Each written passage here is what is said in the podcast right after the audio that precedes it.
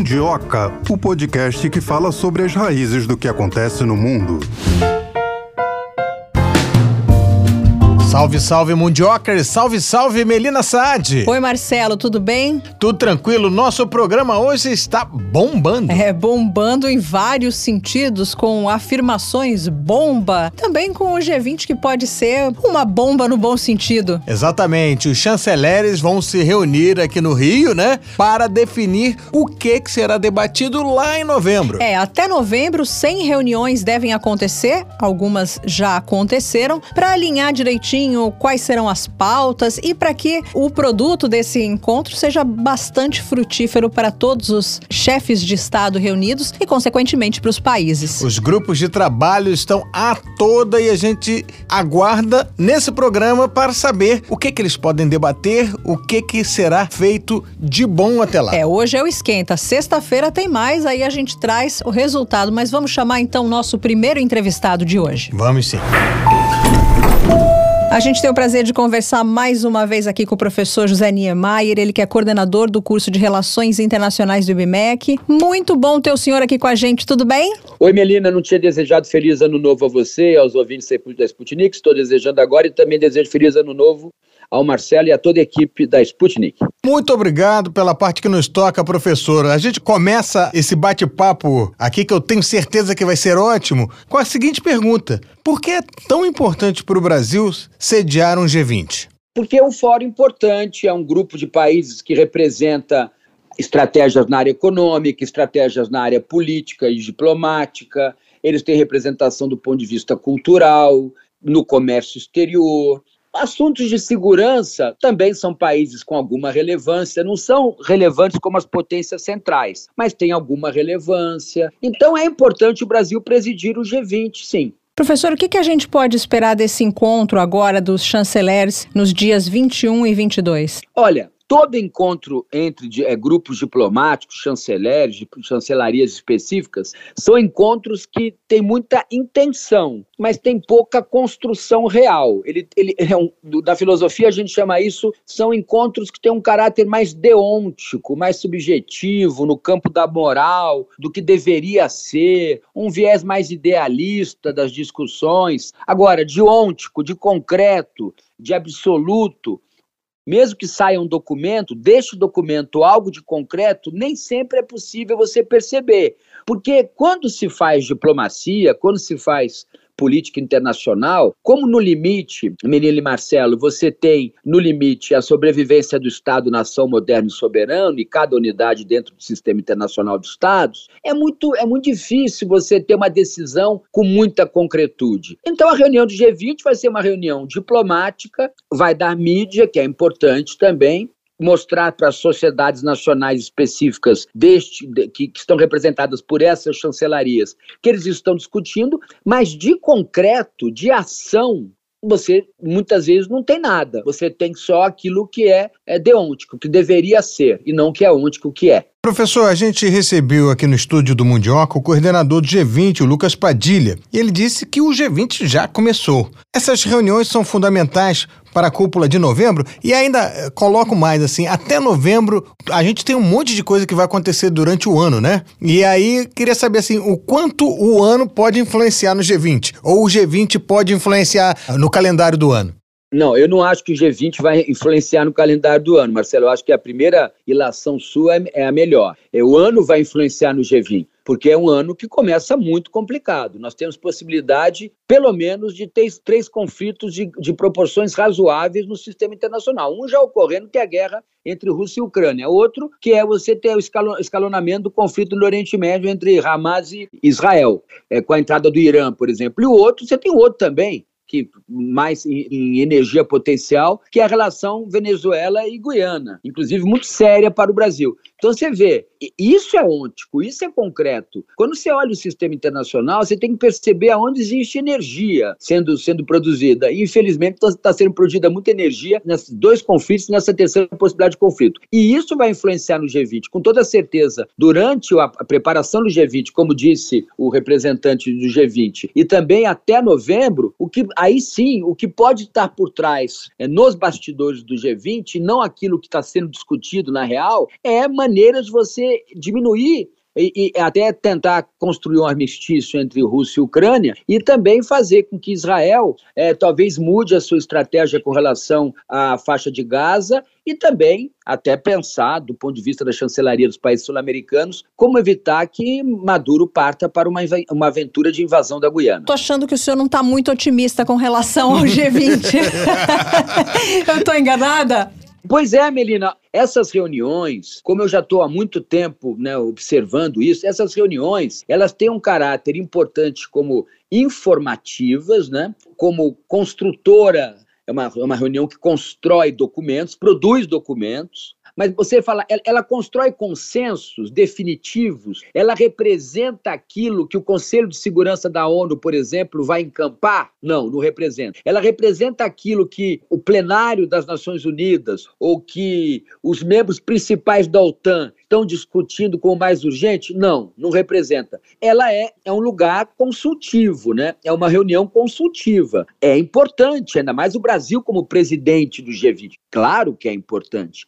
Mas nós precisamos aprender a olhar estes encontros muito nessa perspectiva mais subjetiva do que objetiva. É, deve ser importante, né? Porque o Brasil até abriu mão da presidência do BRICS para presidir o G20. Pois é, olha só, boa colocação, que eu acho que foi um erro. Acho que abrir mão de, presidir os, dos BRICS é um erro, porque os BRICS, na minha visão, por mais que seja um pacto que eu sempre critiquei, que não é um pacto que tem um link geopolítico e geoestratégico muito claro, que o Brasil está longe do ponto de vista geográfico, mas os BRICS hoje, com a presença da China cada vez mais atuante no sistema internacional, da Rússia, como um país hoje que está tentando redefinir os círculos de segurança internacional, da agenda de segurança internacional. O Brasil, talvez, não sei se foi a melhor, melhor alternativa ter trocado uma presidência pela outra. Mas aí eu sou de entender que alguma coisa foi pensado pelo governo brasileiro, né, para fazer essa movimentação, né? O que, que o Brasil tem a ganhar com isso? Você acha que o Brasil está preparando a jogada dele nessa questão? Eu acho que o Brasil, e aí não é só o Brasil, né, Marcelo? É, é importante importante que o, que o ouvinte do Mundioca e da Sputnik entendam.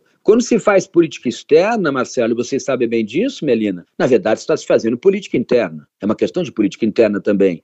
O palco externo repercute no palco interno, né? E claro que é, o presidente Lula e toda a chancelaria brasileira vai levar para o G20 nessas discussões, né, nessas trocas de informação e de tentativa de construção de documentos, uma mensagem de paz, de cooperação entre os países, de melhora no relacionamento no comércio exterior, na cooperação econômica, vai tentar deixar claro que o Brasil quer uma, uma solução favorável aos conflitos, como, por exemplo, a guerra na Ucrânia, mas também tem algo por trás, que a gente sabe que é, que o presidente Lula sabe fazer muito bem, usar da, da, da presidência da República para fazer política externa e para que isso repercuta também no ambiente interno brasileiro. Nós ainda vivemos um ambiente no Brasil interno, da política interna, que está muito dividido, né? Há muitas críticas. Olha que esse governo, do ponto de vista econômico, tem tido boas notícias, mas ainda é, é um governo questionável. E acho que é questionável o governo muito em função de ser o terceiro mandato de, do presidente Lula. Mas isso a gente pode discutir no outro dia. Eu acho que é importante, então, que Lula se mostre como presidente do G20, né, representando o, o governo brasileiro e o Estado brasileiro. Lula apareça bem junto à mídia. Isso reforça muito a imagem interna do partido e do presidente. E vai ter eleição agora no final do ano, eleição para prefeito. A eleição para prefeito no Brasil, Marcelo e Melina, vocês sabem disso, ela é uma antessala da eleição para a presidência da República. Oh, como com, sabemos. Com certeza. E que bom que, que o senhor levantou essa bola para eu cortar. Se o prefeito Eduardo Paes ele for esperto, a gente acha que é, né? Ele vai aproveitar e pegar uma carona nesse evento tão importante em nível mundial que é o G20? Olha, que o Eduardo Paes é esperto, eu tenho tanta certeza quanto que eu sou botafoguense. uma dúvida que ele, que ele, é esperto. Infelizmente tenho que falar do Botafogo aqui, mas tudo bem. Mas é sempre bom falar do, do meu querido, querido time. É muito esperto e, e acho que ele deveria pegar essa carona. Eu nem estava sabendo que ele está na comissão comitiva, mas se ele puder aparecer no bom sentido, ele aparece sempre bem. Eduardo Paes é um, é um político jovem, mas já muito experiente. Eu acho que ele deveria sim. Seria muito importante, até porque a cidade do Rio de Janeiro é a cidade mais lembrada junto com São Paulo, quando se fala de relações internacionais do Brasil. Se lembra muito da cidade do Rio, da cidade de São Paulo. Ele é o prefeito, deve ser reeleito em outubro e com certeza será candidato a governo do estado, que é uma eleição sempre difícil aqui no Rio de Janeiro, né? E com certeza também um dia tentará alguma coisa à presidência da República. É que a prefeitura do Rio, ela, como vai a cúpula principal será aqui dos chefes de estado, a prefeitura do Rio, ela é que está coordenando toda essa organização do evento em si. Por isso que a prefeitura ele... do Rio está na crista da onda, como a gente costuma. É, ele vai aparecer nessa perspectiva administrativa, né, Marcelo? Exatamente. Mas, mas eu, eu, não sei se ele, a, deixariam ele aparecer, até porque os diplomatas, o Itamaraty, novamente agora o Itamaraty mais maduro, diferente do governo Bolsonaro, que era um Itamaraty um, muito imaturo na, no, nos quadros escolhidos para administrar a política externa naquele momento, né? Agora, com a volta dos embaixadores muito maduros, os diplomatas mais maduros e experientes, eles não gostam muito que nessa hora políticos apareçam muito, além, além do presidente da República, porque aí o presidente da República aparece não como presidente da República, não como chefe de Estado. E aí ele aparece. Mas eu, eu só. Se Eduardo vai aparecer como uma figura por ser a cidade que está recebendo o evento, aí seria uma, algo até mais administrativo. Nem sei se é bom. O ideal é que ele aparecesse e também conversasse e aparecesse na mídia. Acho que está faltando. O, o, prefeito Eduardo Paes, ele, ele, ele, é, ele precisa fazer um pouco mais aquilo que Lula faz bem. Ele precisa fazer mais política externa, que a gente chama de paradiplomacia. Né? Ele, na cidade, como chefe da cidade do Estado, Estado do Rio de Janeiro, né, como mandatário, a mostrar mais a cidade no exterior. É algo que eu até, se eu encontrasse prefeito hoje, eu aconselharia, porque é muito importante na política interna você usar do palanque externo. Todos os líderes que tiveram sucesso em eleições, nas democracias, fizeram isso. Todos. É impossível um líder, num processo de eleição democrático, transparente, um líder que não se utilize da política externa. Vídeo que está acontecendo na, na, numa provável, ou pelo menos possível vitória de Trump, ou numa, numa uma reeleição de Biden, como a política externa não é importante lá. E aqui no Brasil, é engraçado, a política externa cada vez mais ganhou importância. O presidente Lula percebeu isso há muito tempo. Agora, imagina só, professor Niemeyer, uma foto do presidente Lula com o Modi,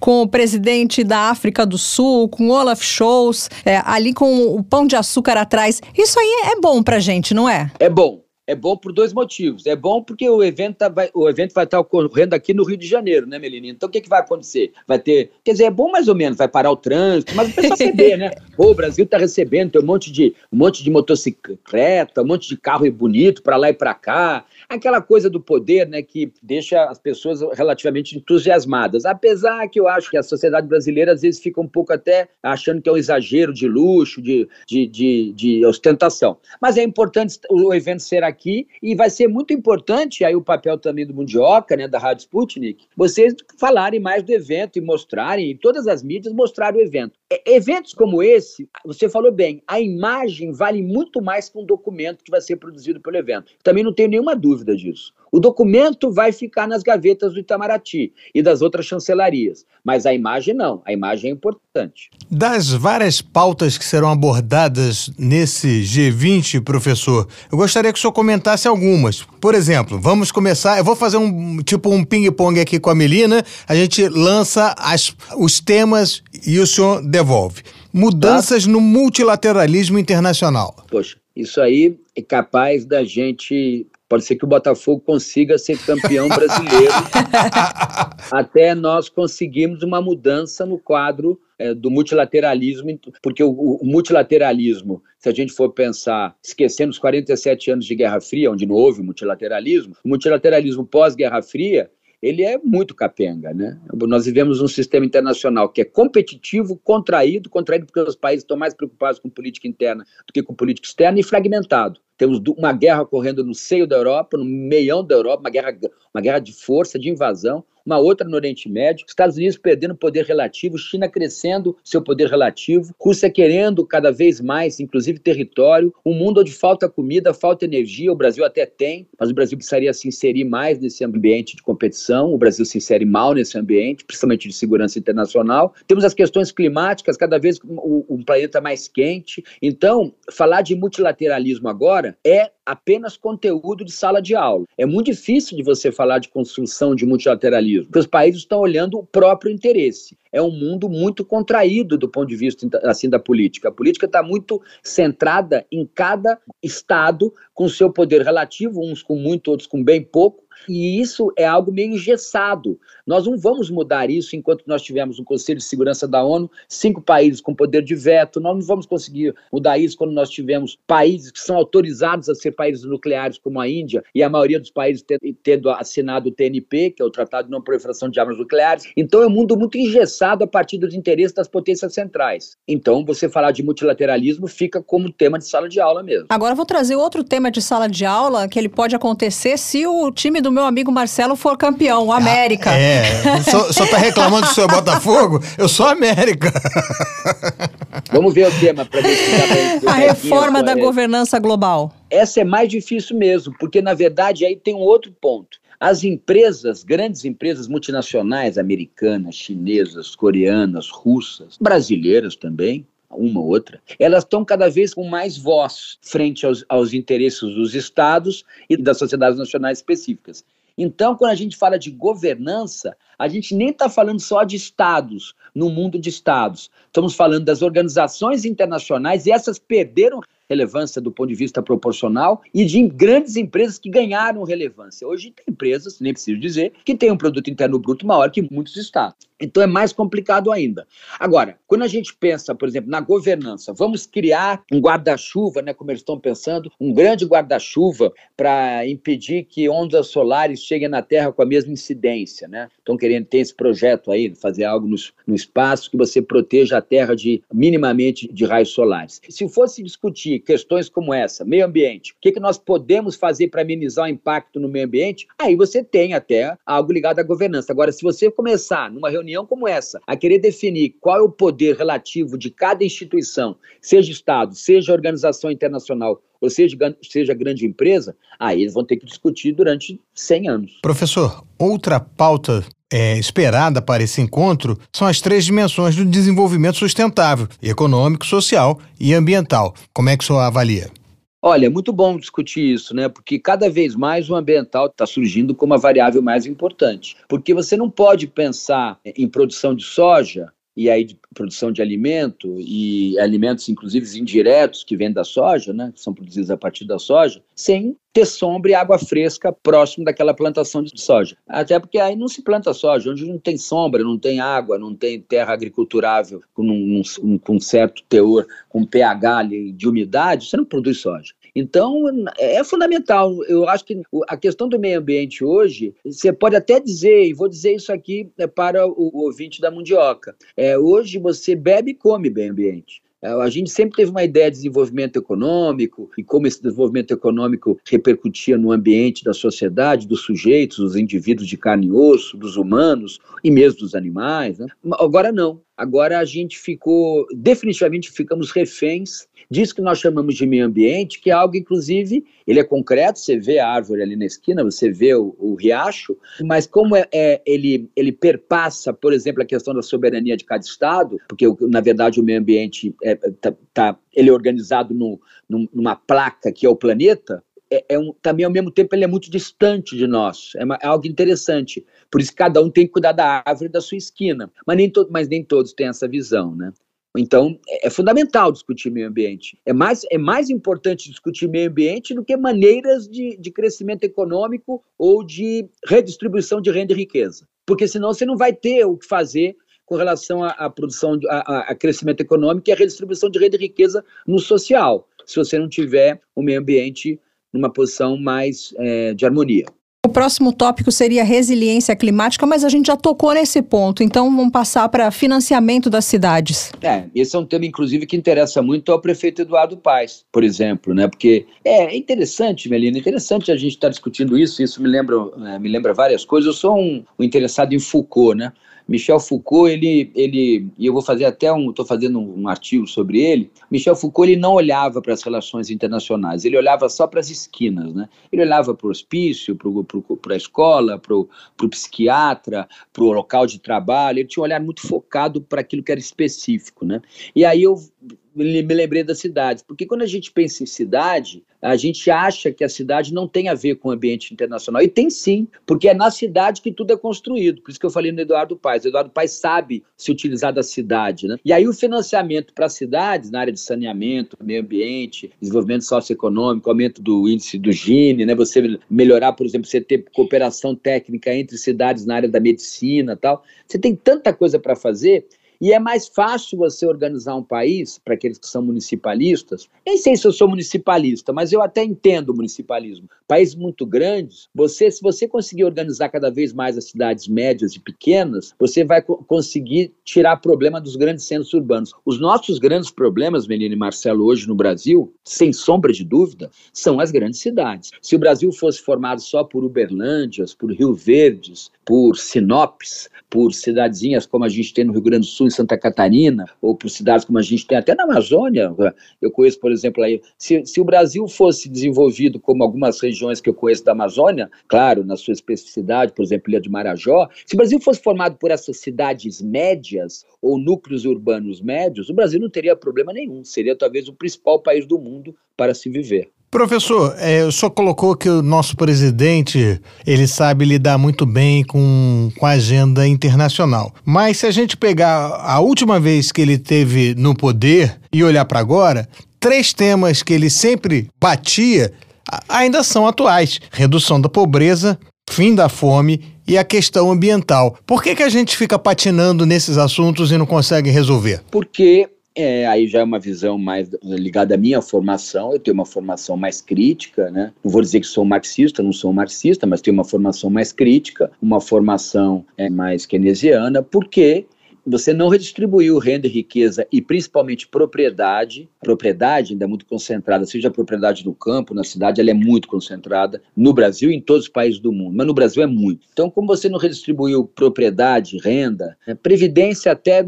se a gente for pensar o Brasil, na previdência a gente tem alguma coisa interessante comparado com outros países que não têm previdência. Mas se a gente for olhar o sistema internacional e não só o Brasil, o que você tem é uma concentração de renda e de riqueza cada vez maior, e, e nem preciso falar da propriedade no caso, caso, né? E isso, isso só, só faz aumentar. Onde nós vamos parar eu não sei, porque isso tem muito a ver também, Marcelo, com o desejo de cada sujeito, né? Com o seu desejo, com o meu, com o desejo da Melina. E, enquanto o desejo de cada sujeito for esse do consumo, que não é o nosso caso, mas usando como exemplo, que se for o do consumo exacerbado, se for a da acumulação, exacerbada, se for a do lucro exacerbado, aí você vai ter sempre problemas nesses três campos que você mencionou: meio ambiente, diminuição da geração da riqueza e aumento da pobreza. Professor, às vezes a gente faz um convite aqui no Mundioca à loucura, eu vou fazer esse convite, eu acho que o senhor vai topar. É, se o senhor fosse o presidente Lula, por que, que o senhor teria optado pela presidência do BRICS e não do G20 e qual seria a pauta que o senhor levaria para o G20 caso fosse o Lula? Olha, eu levaria para o G20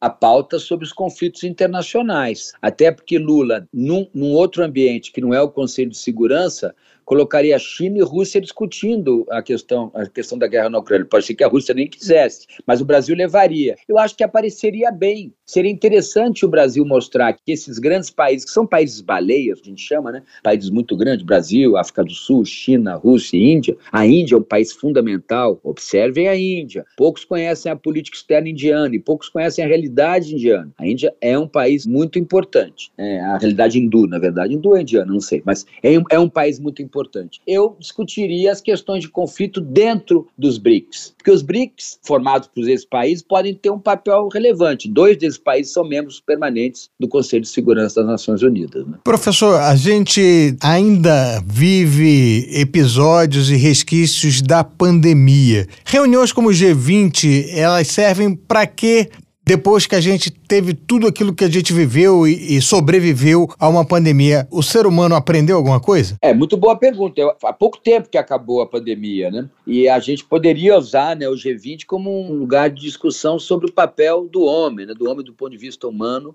neste planeta, né? Mas já se esqueceu e agora a máquina está todo vapor de novo, que tem que ter agora é crescimento econômico, é, manutenção de interesses, né? Cooperação entre países, sempre uma perspectiva muito hierarquizada dos países, países muito é, potência, país potência média, países fracos. Né? Felizmente, o sistema internacional e também o sistema capitalista, que na verdade forja o sistema internacional, se você for imaginar, desde sempre, desde o fim da Idade Média, acaba você perde o controle, você gera até muita riqueza. A gente falou isso aqui, mas você também gera muita desigualdade. Eu tenho muita impre... eu tenho uma impressão muito. O problema é que a desigualdade, Marcelo, se ela fosse percebida na cidade, você tentasse resolver as questões de desigualdade em cada cidade deste planeta, seria muito seria eficiente, né? Agora, quando você vai discutir desigualdade, por exemplo, acesso a bens econômicos, bens públicos num lugar como o G20, num fórum como o G20, você acaba fazendo uma discussão mais de sala de aula. Na sua opinião, qual será o evento geopolítico do ano de 2024? Olha, eu não sei se 2024, mas eu, eu Melina, eu acho que nos próximos três anos vai acontecer alguma coisa grave com relação à relação Taiwan-China. E aí a China vai ter que, não vai ter jeito. A China tem um mandatário no poder que tem uma visão muito dura com relação a, uma, a Taiwan independente, ela não, aceita, não é aceito né, pela, pela liderança e pelo, e pelo, parece pelo povo chinês, sei lá. Não sei também quanto ele é influenciado com relação a isso, mas aí pode haver uma ação da China contra Taiwan e os Estados Unidos vão ter que se colocar defendendo Taiwan e você pode ter sim um conflito de perfil militar entre China e Estados Unidos em função de Taiwan.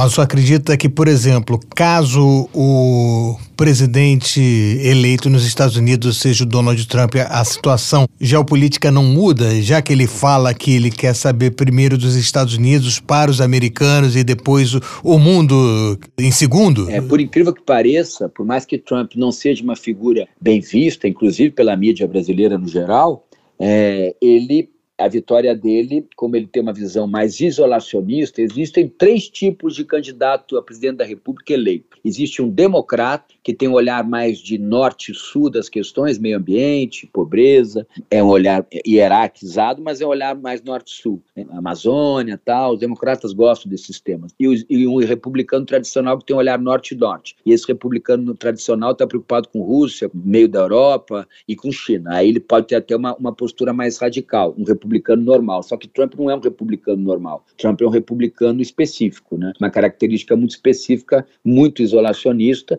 E aí, como ele tem um olhar muito para dentro, pode ser que é, ele, presidente da República, faça com que a China não se sinta tão ameaçada. E aí talvez faça com que Taiwan espere um pouco para o governo que acabou de ser eleito para começar a tomar medidas pela independência formal de maneira mais clara. É, por incrível que pareça, por incrível que pareça, a vitória de Trump nos Estados Unidos pode ser um, um código para alguma, pelo menos num, num, curto prazo, para alguma estabilidade no sistema internacional do ponto de vista da agenda de segurança internacional. Por mais que ele tivesse considerado a China o alvo dele principal, né? Dizendo que os chineses roubavam empregos dos estadunidenses, dos norte-americanos. Isso, mas isso na esfera econômica, na seara econômica. Isso ele vai continuar batendo. Mas eu, eu tenho a impressão que ele vai preferir até fazer esse discurso de de, de crítica à China, de colocar a China como uma competidora, né, quase uma inimiga no campo econômico,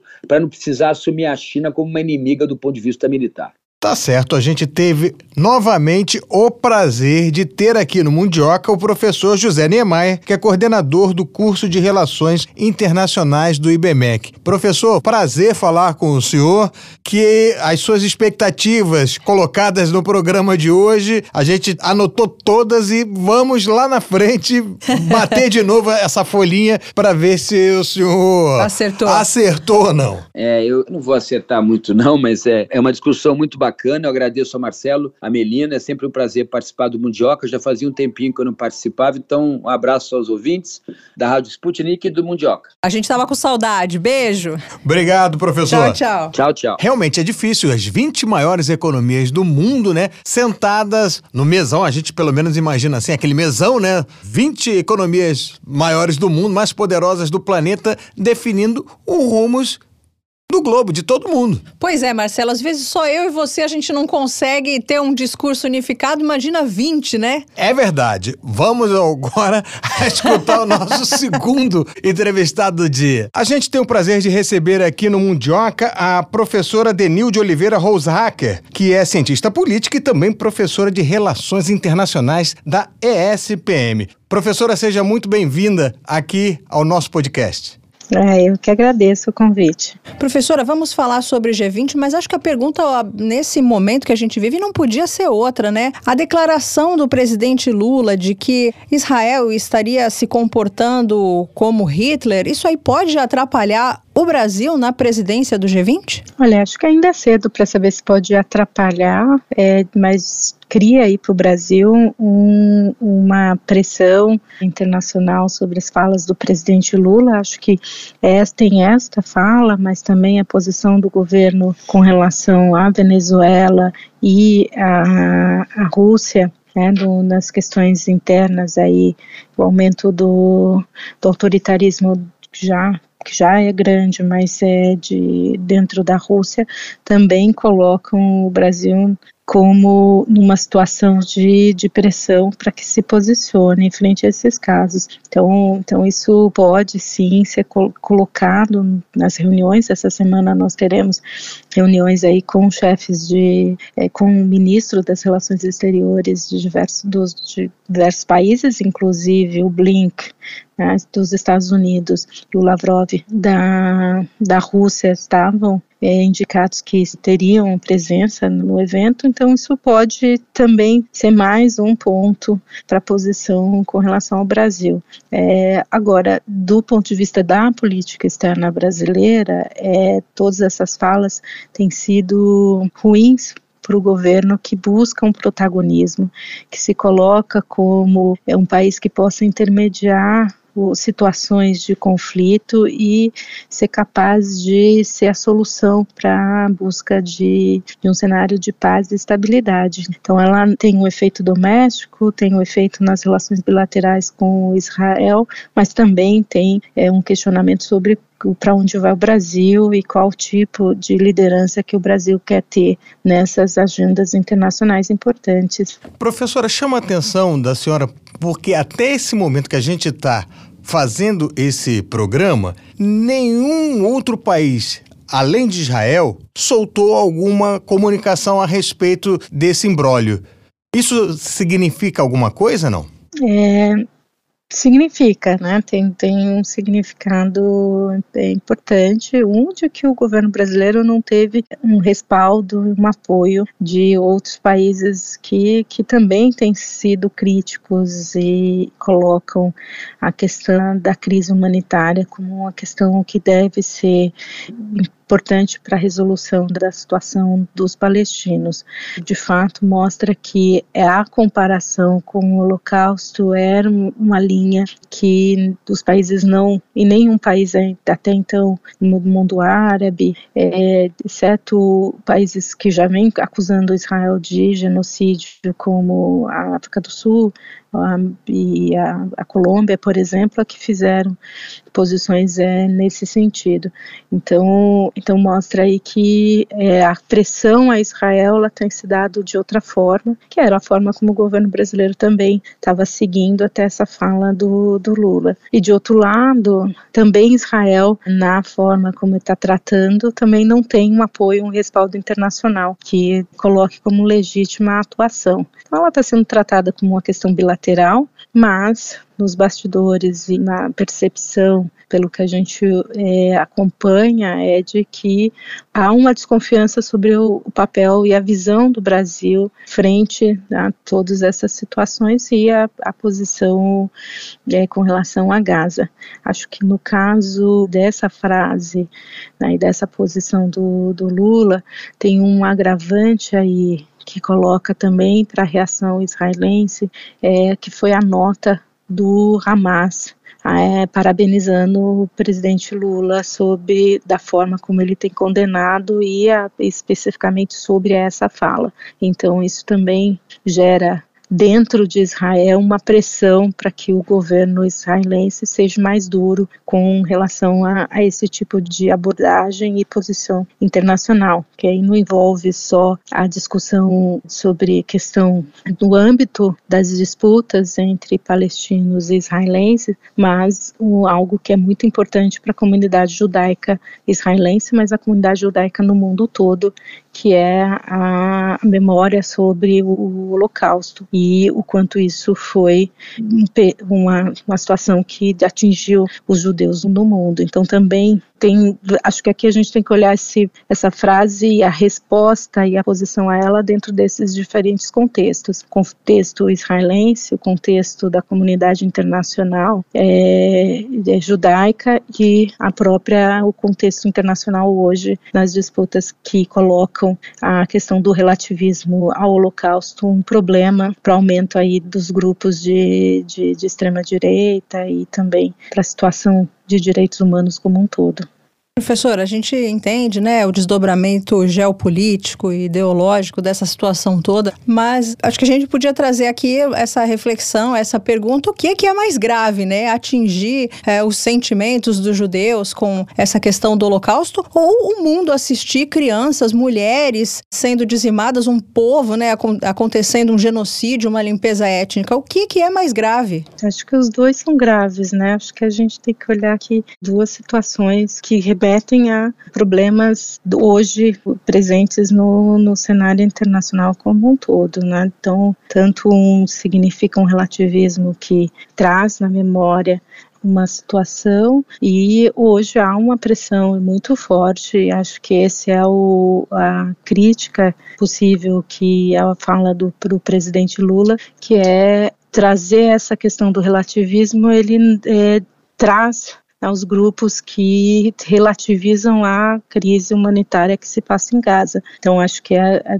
olhar para a questão de Gaza é importante. O governo vinha fazendo esse exposição de forma muito muito enfática, diferentes momentos. O cenário, muitos países no mundo vêm pressionando Israel e deve pressionar Israel para garantir que haja um cessar-fogo e uma ação para evitar ainda mais o ataque a civis. Então esse é o, também é uma, um ponto que o governo vai enfatizar e acredito que esse vai ser o, o que o governo brasileiro vai tentar trazer para o foco, né, de que é, e, e as falas logo depois foi de demonstrar que não há uma, uma situação e uma crítica à população israelense, nem ao povo e na comunidade judaica no mundo, mas ao governo que tem uma ação desproporcional frente a uma situação caótica que é o que se, que se tem em Gaza.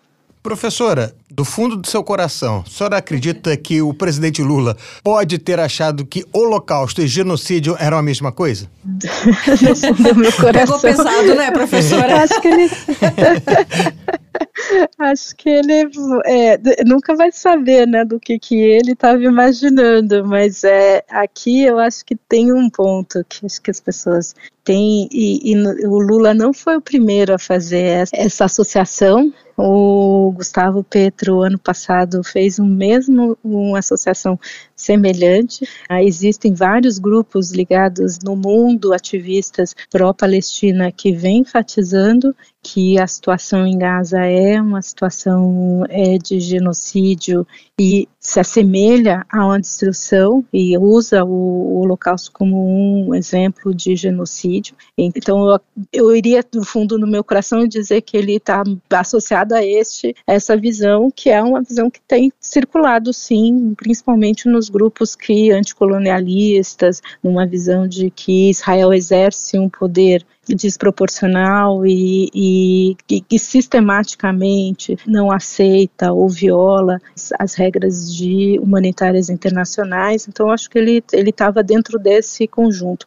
E ele estava falando também num ambiente em que ele foi após a reunião com o primeiro-ministro da da autoridade palestina e depois de reuniões com diferentes grupos pró-palestinos, né, de países que têm aí uma posição pró-palestina. Então, eu iria no sentido de entender que ele estava re, refletindo e falando que um pouco do que a percepção que ele ouviu dessas ah, nesses dias que ele está, esteve entre o Egito e, o, e a Etiópia. Não sei se eu disse do fundo do meu coração, mas. É. Falou do fundíssimo, professor. Inclusive, quase chegando lá no, no, estômago, quase já. É, porque aqui, professor, a gente pede para o entrevistado não só dar é, a visão das relações internacionais, fazer análise geopolítica, como também pedimos a opinião e, de vez em quando, vai chegar a sua vez, pedimos para o nosso entrevistado ligar a bola de cristal, né, Marcelo? Exatamente. Professora, brincadeiras à parte, foi acertada essa decisão do Brasil de abrir mão da presidência do BRICS para presidir o G20?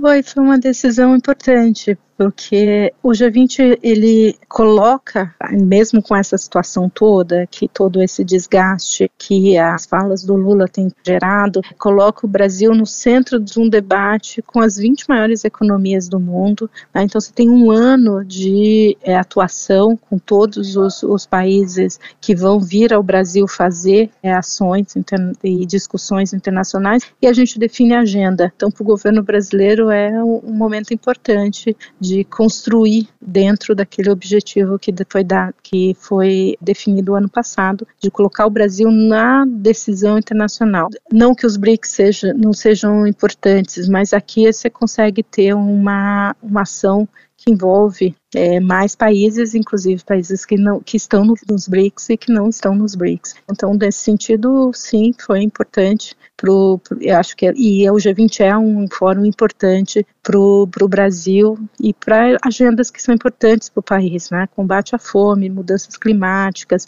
a posição ambiciosa do governo que é definida aí com a reformulação da ordem internacional e das organizações internacionais. Então isso dá para o Brasil uma capacidade de diálogo muito mais ampla e de fato conseguir fazer com que algumas agendas possam caminhar. O cenário não é tão favorável, mas é, é um objetivo que pode ser, pelo menos, é buscado pela diplomacia brasileira. A senhora acredita que do fim de semana para cá, os chanceleres tiveram que trabalhar redobrado para refazer documentos ou esses documentos já estão feitos e não importa o que, que acontecesse, eles já iriam ser discutidos agora nessa reunião de fevereiro? É, os documentos já estão, estão preparados, pode ser que tenha alguns pontos que seriam difíceis de chegar a acordo. Acho que o governo brasileiro já estava muito feliz em ter a Rússia e Estados Unidos participando da, da, dos debates. E a gente sabe que Estados Unidos e Rússia não têm chegado a acordo quase em nenhuma área, então isso é só a presença mesmo. E, e a gente vai ter serão terão outras reuniões só a presença desses países já é uma vitória para a diplomacia brasileira. E os documentos vão ser revisados, pode ser que tenha aí agora modificações com, com relação ao cenário é, nesse, nessa posição, acho que muda pouco e a pressão pode ser que seja maior para a discussão sobre a Venezuela, por exemplo, que é um tema que o Brasil deve estar é, tentando se distanciar, mas nas outras agendas mais amplas que vão ser discutidas, é, pouco deve ter mudado no final de semana para cá. Pois é, a senhora falou bem, o Brasil está tentando se distanciar do que acontece é, na Venezuela e eu tenho ouvido, lido, né, infelizmente, alguns comentários né, nas redes sociais, que a gente sabe que não é o melhor lugar para se discutir as coisas, de que o presidente Lula não sabe o que está acontecendo na Venezuela. Não é, né? Na verdade, as falas dos presidentes são coisas muito pensadas. Ou a senhora acha que o, o que o presidente Lula falou foi tudo de improviso? Não, no caso da Venezuela, não. Foi tentar não ter uma posição clara na entrevista e não se posicionar, como também na mesma questão sobre a situação da interna na Rússia. O que se sabe é que já tinha tido um contato do Celso Amorim, tanto com o governo quanto líderes da oposição, para saber o, como que está a situação é, e o que de fato está tá acontecendo.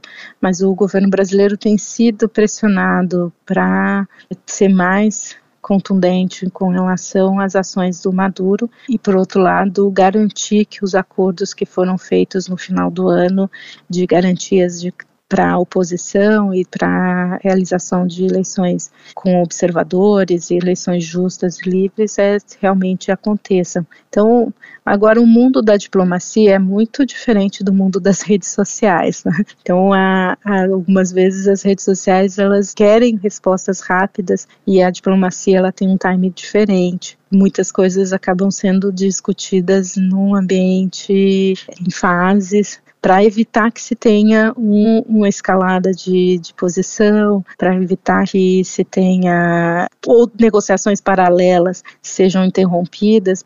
Então, a, as sinalizações indicam que o governo brasileiro sabe, está acompanhando, só não, não quer fazer posicionamento público sobre a Venezuela. Isso não significa que outros países não estejam pressionando o Brasil para que tenha um posicionamento, porque entende que isso é uma forma de é, limitar ou pelo menos alterar o comportamento do, do governo venezuelano. Professora, o presidente Lula acertou ao convidar a União Africana para ter uma cadeira permanente no, no G20? Sim, sim, acertou. Acho que essa é uma decisão importante.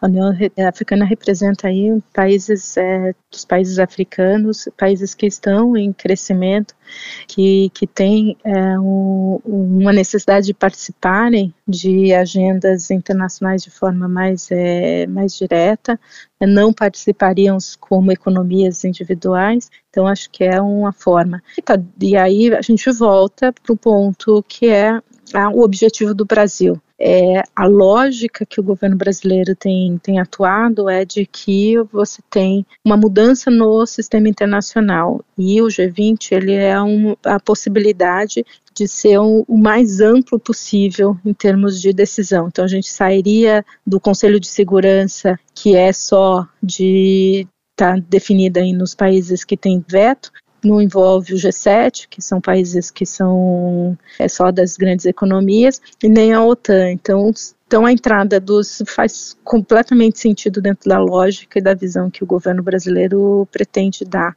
ao G20 e a outros órgãos internacionais também. Professora, o G20 tem uma pauta né, desse ano, mas o evento acontece, a cúpula acontece só em novembro. A senhora acredita que essa pauta ela possa ser mudada em razão da, dos acontecimentos? Acho que a gente tem dois níveis dentro do G20. Isso acontece em todos os G20s, né? Tem a pauta permanente, que é a agenda que o governo que está sediando é, coloca para os grupos de trabalho, para as, é, diferentes é, áreas né, dentro do G20, é, e acho que essa, essa não, não muda.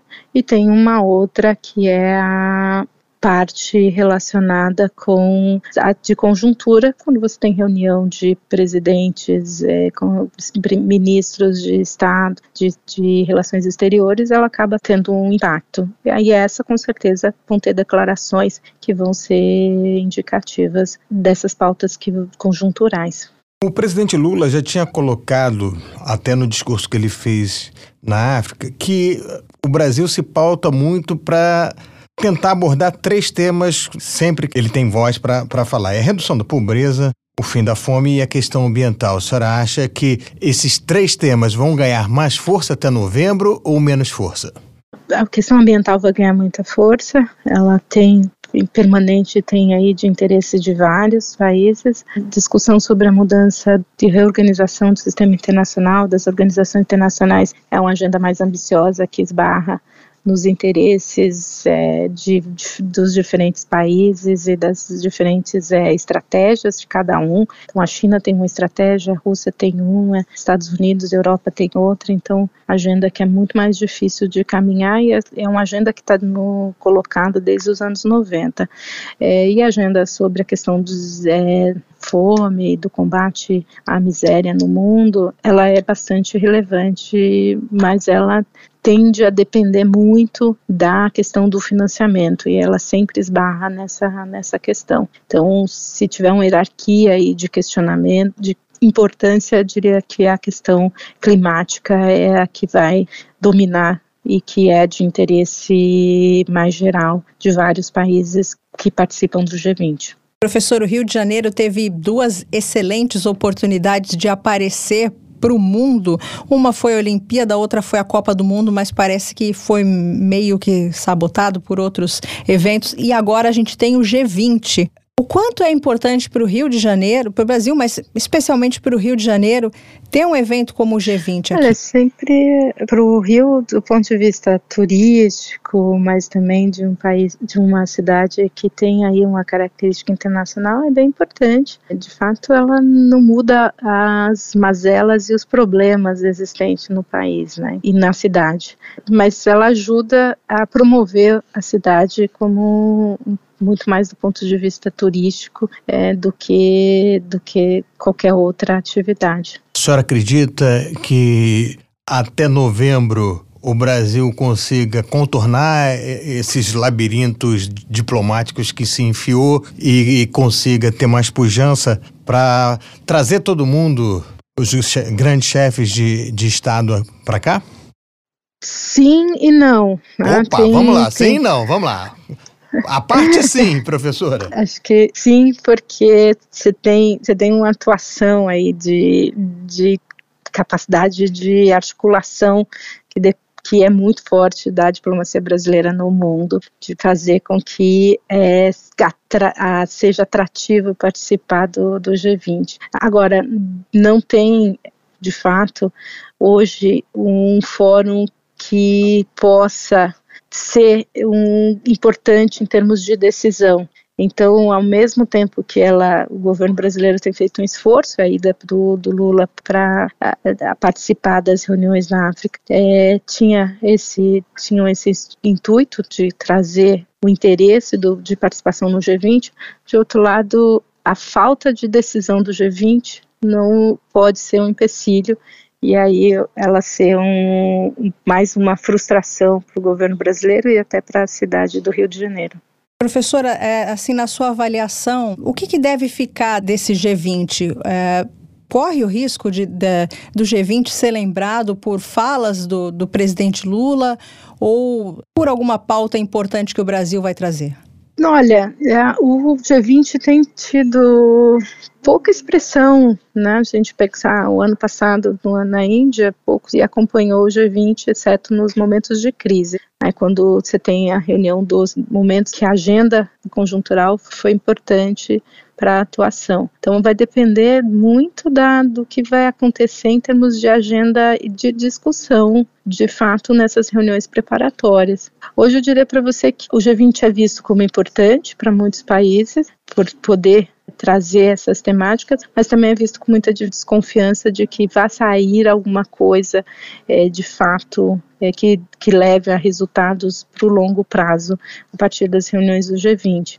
Então, então, ela tem muito mais a ver com a estrutura do G20 e com a situação das organizações internacionais e dos fóruns internacionais hoje que estão esvaziados do que do propriamente da, do Brasil é, e do Agora, as falas do presidente Lula podem ser atrativos para alguns países que venham para apoiar o Brasil, como também pode ser de esvaziamento e de, de líderes que não vão querer participar porque não querem estar associados ao Brasil. A gente tem um problema este ano, que é a eleição americana.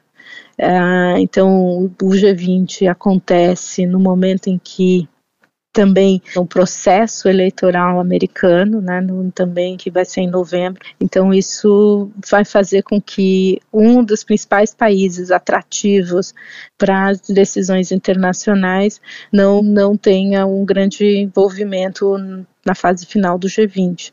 A China tem sido muito reticente em participar e o Putin não também é uma figura que, apesar do governo brasileiro colocar que ele tá, será bem-vindo, corre todos os, os problemas na, na, das sanções e das, das questões que, que envolvem também a sua saída da Rússia. Então, a, no final, é, a gente vai ter muitos esforços, muita atuação nos grupos de trabalho que vão, esses sim, acredito que vão ter muita atividade, que podem ter aí resultados é, até importantes, mas no ponto de vista que para o Brasil seria o melhor, que é terminar a, a, esse período com uma grande reunião com participação de muitos líderes de peso, pode ser que isso, pela, pela situação e pela conjuntura internacional, não aconteça. E aí sim vai ser frustrante para o Brasil se, esse, se não tiver uma grande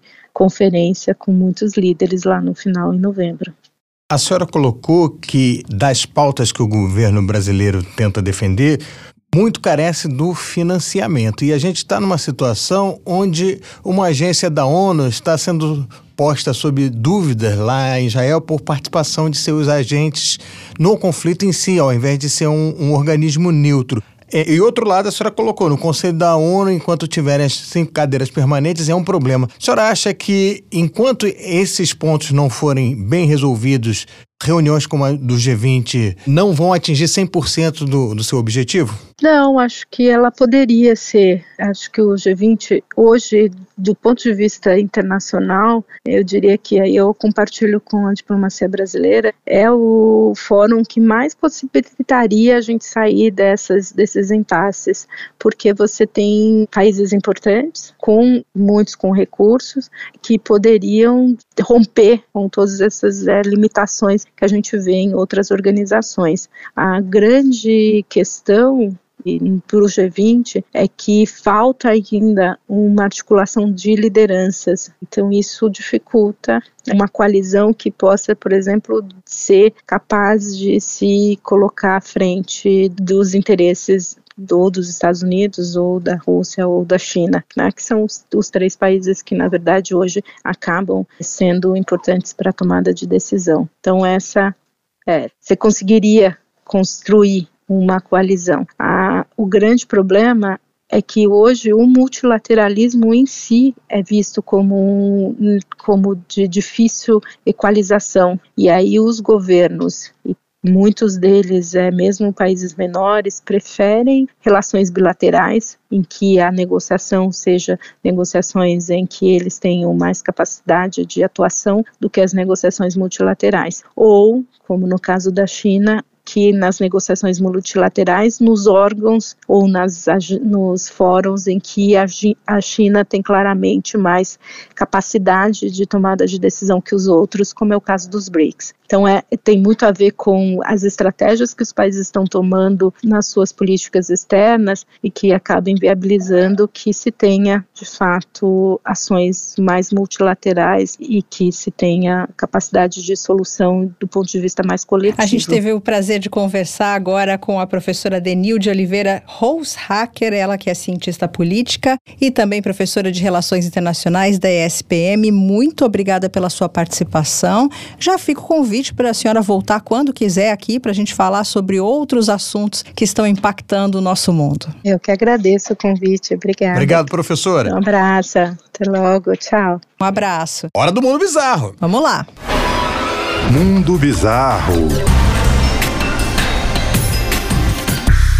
Melina, você sabe que um homem às vezes gosta de bancar no Deus, né? E começa a fazer umas modificações na natureza que depois revertem-se contra ele mesmo, né? Um exemplo está aqui.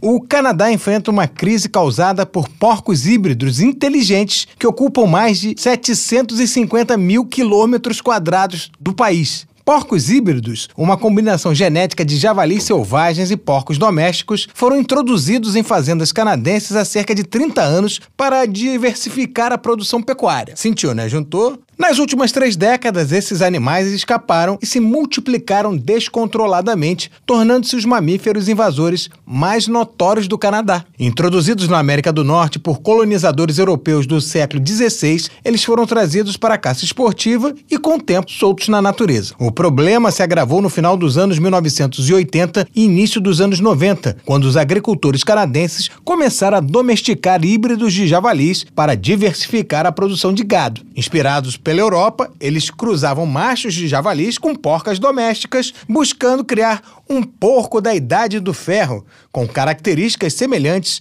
aos primeiros animais domesticados pelos humanos. Que raio de mundo bizarro é esse, hein, é, Marcelo? e tem mais, ó. Os porcos resultantes eram notáveis, considerados muito inteligentes, de grande porte, supostamente com carne mais saborosa e bem adaptados aos rigorosos invernos canadenses. Com a queda do mercado para carnes exóticas, muitos híbridos foram soltos na natureza. Outros escaparam, utilizando táticas de fuga em grupo e seus sentidos aguçados. Esses animais se tornaram uma espécie invasora, afetando a fauna nativa e destruindo a vegetação. Além disso, se isso não bastasse, né? São hospedeiros de mais de 30 patógenos, ou seja, problemas sérios. 30 patógenos virais e bacterianos, além de mais de 37 espécies de parasitas, representando um risco para a saúde humana e também de outros animais. Um estudo feito em 2019 revelou que a população de porcos selvagens no Canadá cresce 9% ao ano, ocupando uma área de mais de 750 mil quilômetros quadrados e aumentando cerca de 88 mil quilômetros quadrados anualmente. Todo ano eles estão chegando, ou seja, tu tá lá em Montreal, daqui a pouco deve passar um porco na tua frente, tu não tá nem tá sabendo o que, que é. Olha em Vancouver, tá lá outro porco, né? O primo daquele outro porco lá de Montreal, ou seja, tá uma porcaria o Canadá. Tá uma porcaria, mas desde que o porco não ataque, né? O problema dos porcos no Canadá é parte de uma questão global. Um relatório recente estimou a existência de mais de 37 mil espécies invasoras em todo o mundo, com 200 novas registradas a cada ano. Perigos significativos à vida selvagem, saúde humana e segurança alimentar, porque eles vão também nas plantações, né? Como no caso dos porcos selvagens do Canadá, muitas dessas situações não têm soluções fáceis. Ou seja, o Canadá vai exportar presunto daqui a pouco. Ah, que não é ruim, né? Esse foi mais um mundo bizarro. Mundo Bizarro. É isso, pessoal. Então, arroba Mundioca com K no Twitter, arroba mundioca.podcast. Beijos e tchau, tchau. Tchau, pessoal. Até a próxima. Mundioca, o podcast que fala sobre as raízes do que acontece no mundo.